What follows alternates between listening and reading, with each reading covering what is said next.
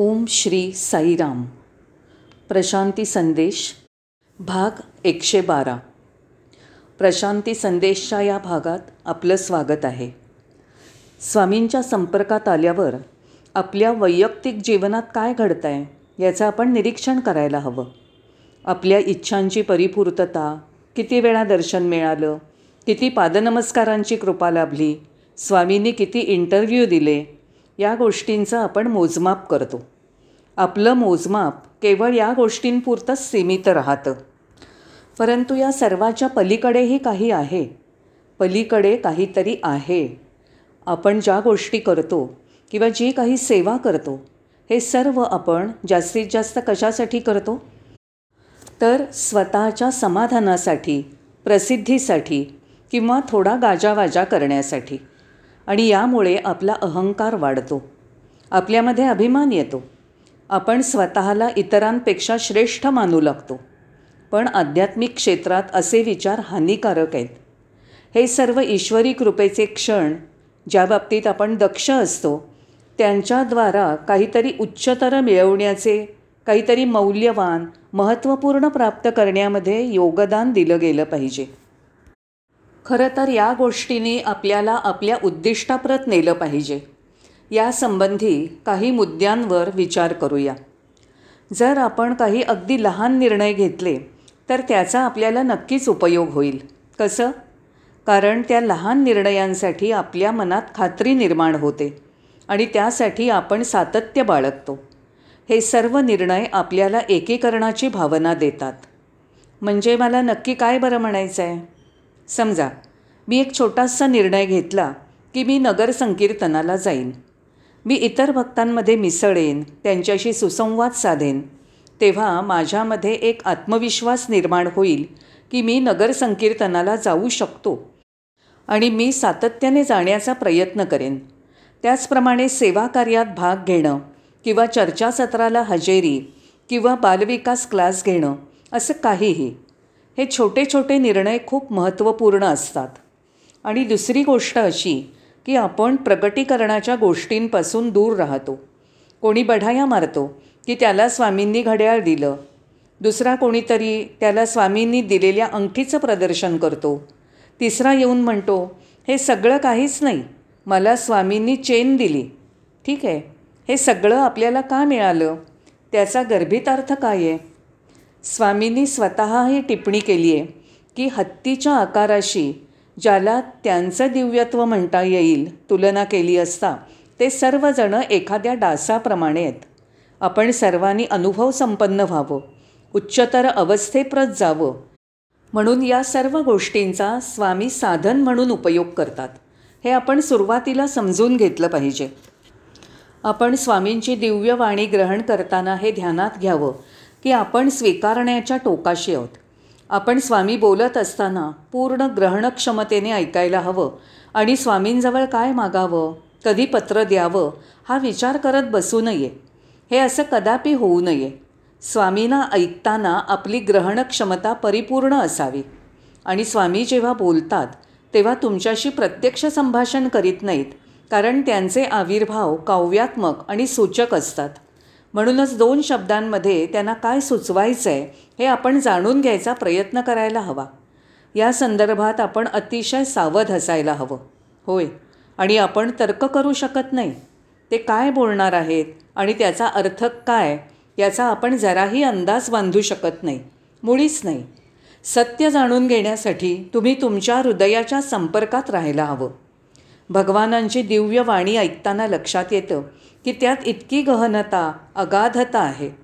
त्यांच्या मुखावाटे बाहेर पडलेला एक एक शब्द आपल्या स्मरणात राहायला हवा. त्याची पुन्हा पुन्हा उजळणी व्हायला हवी. आपण त्यांच्या संदेशाचं चरवण करायला हवं. ते पचनी पडायला हवं आणि निरीक्षण करायला हवं की मी तो संदेश कशा रीतीने आत्मसात केला आहे त्याविषयी मला काय वाटलं?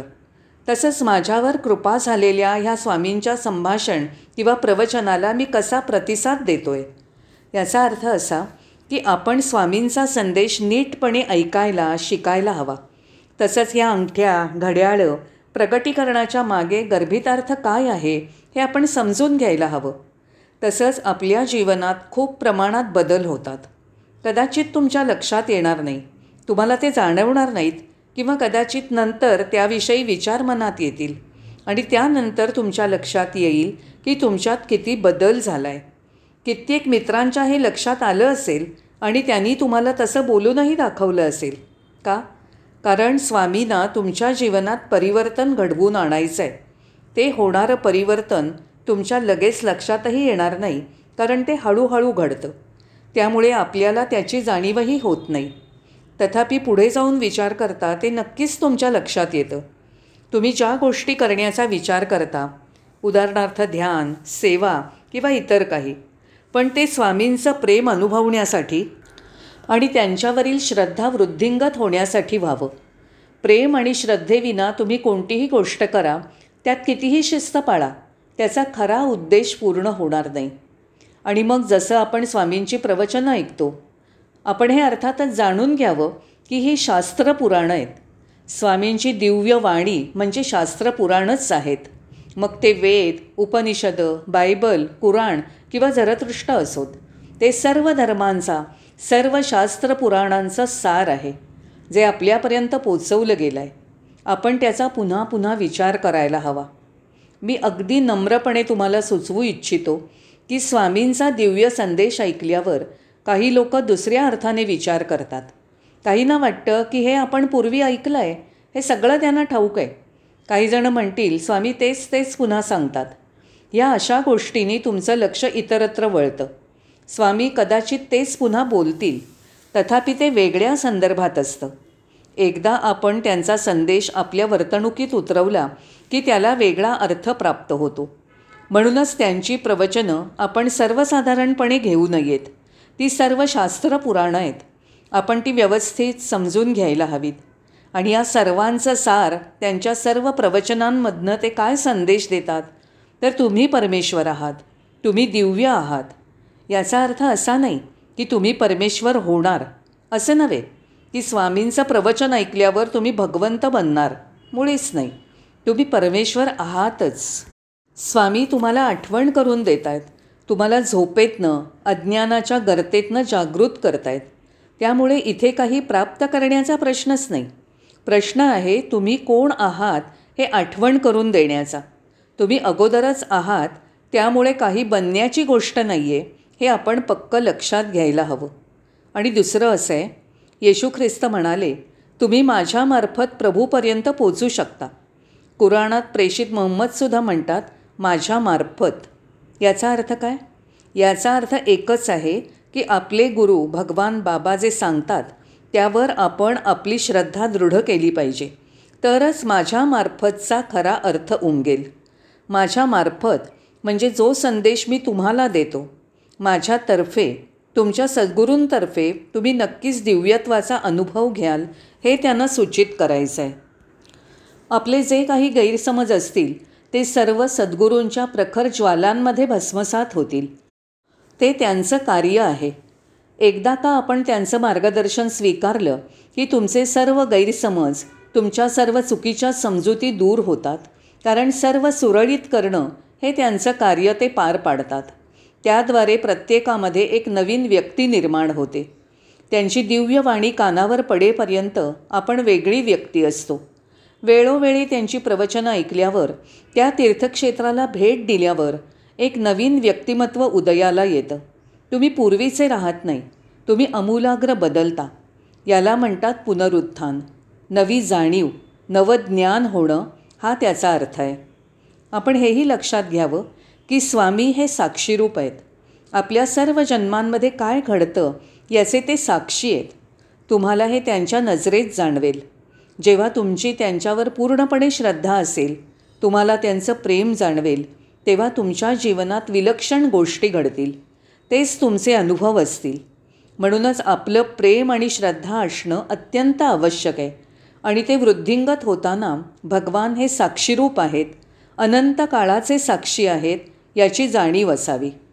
तसंच स्वामी म्हणतात की तुम्ही तुमचा भाग पार पाडा. जसं महामार्गावर जाताना निरनिराळे मार्ग दाखवणाऱ्या पाट्या असतात.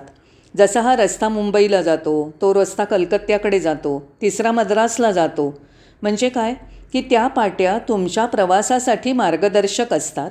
तथापि ते काही तुम्हाला तिथे घेऊन जात नाहीत. ते तुम्हालाच करायचं असतं.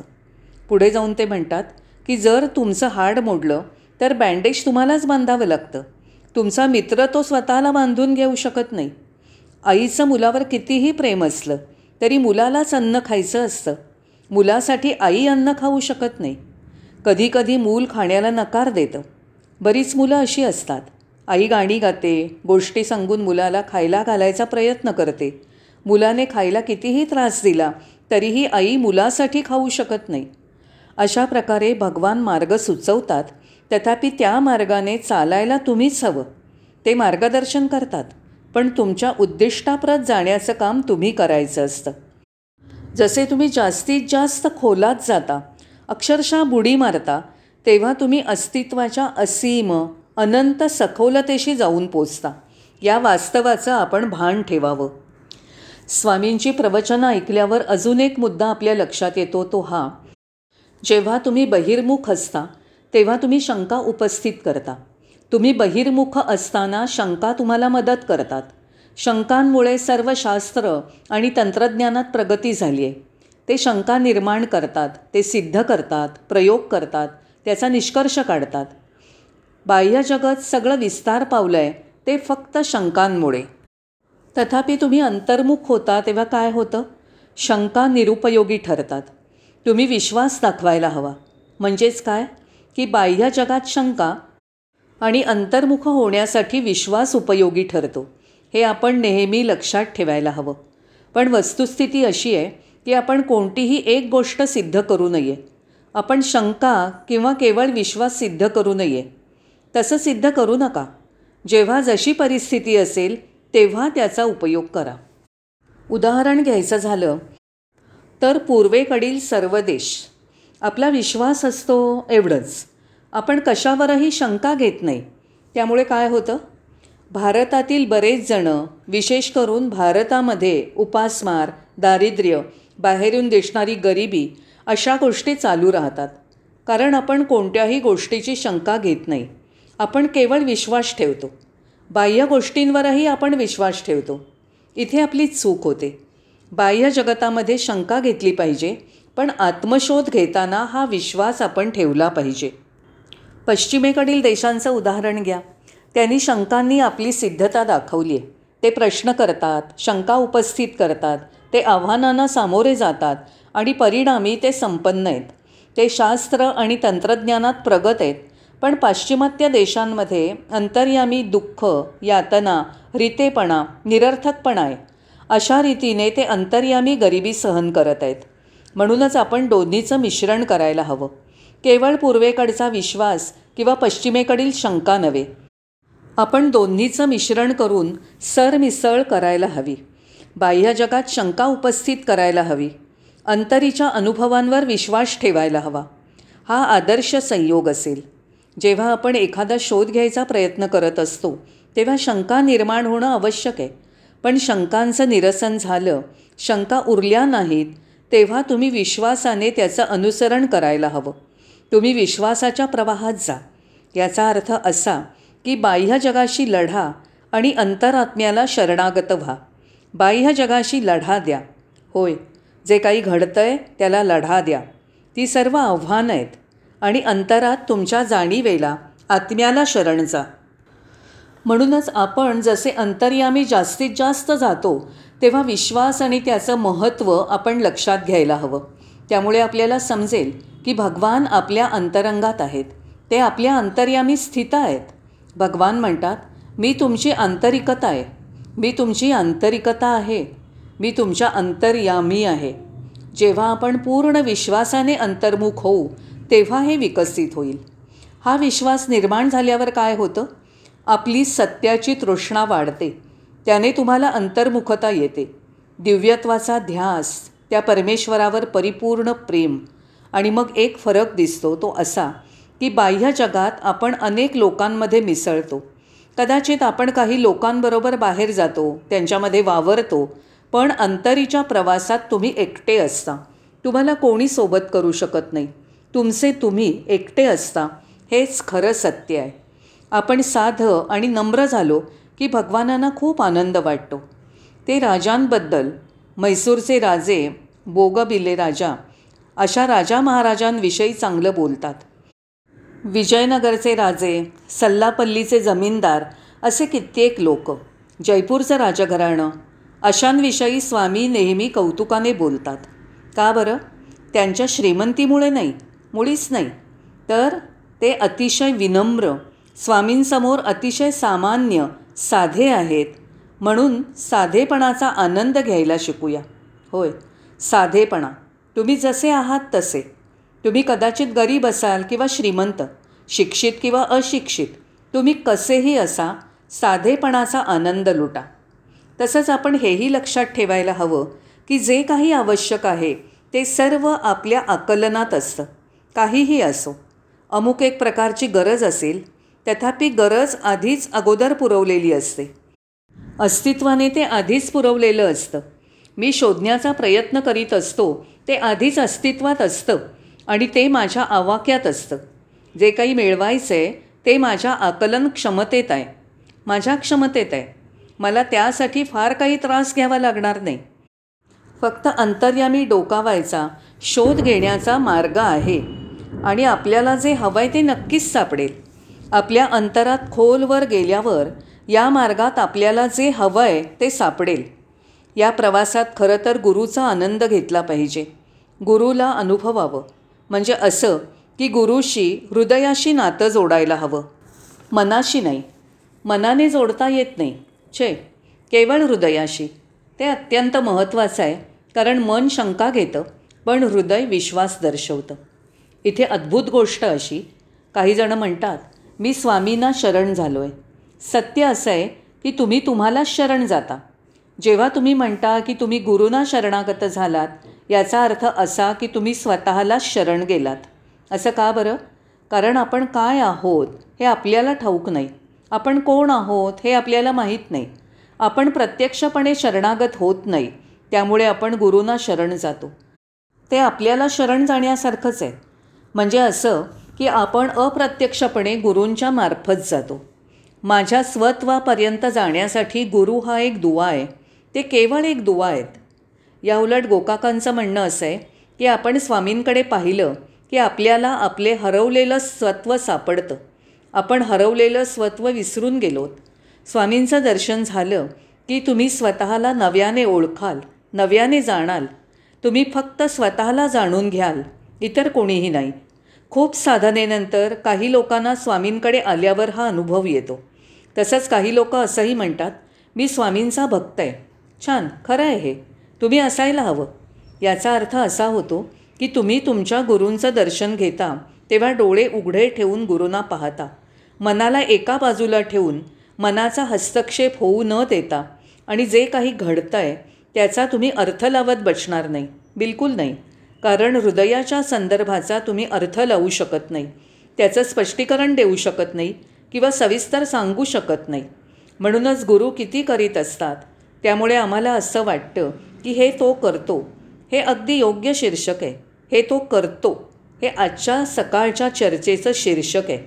तुम्ही वेळ दिल्याबद्दल आभारी आहे. आपण पुन्हा भेटूया. साईराम.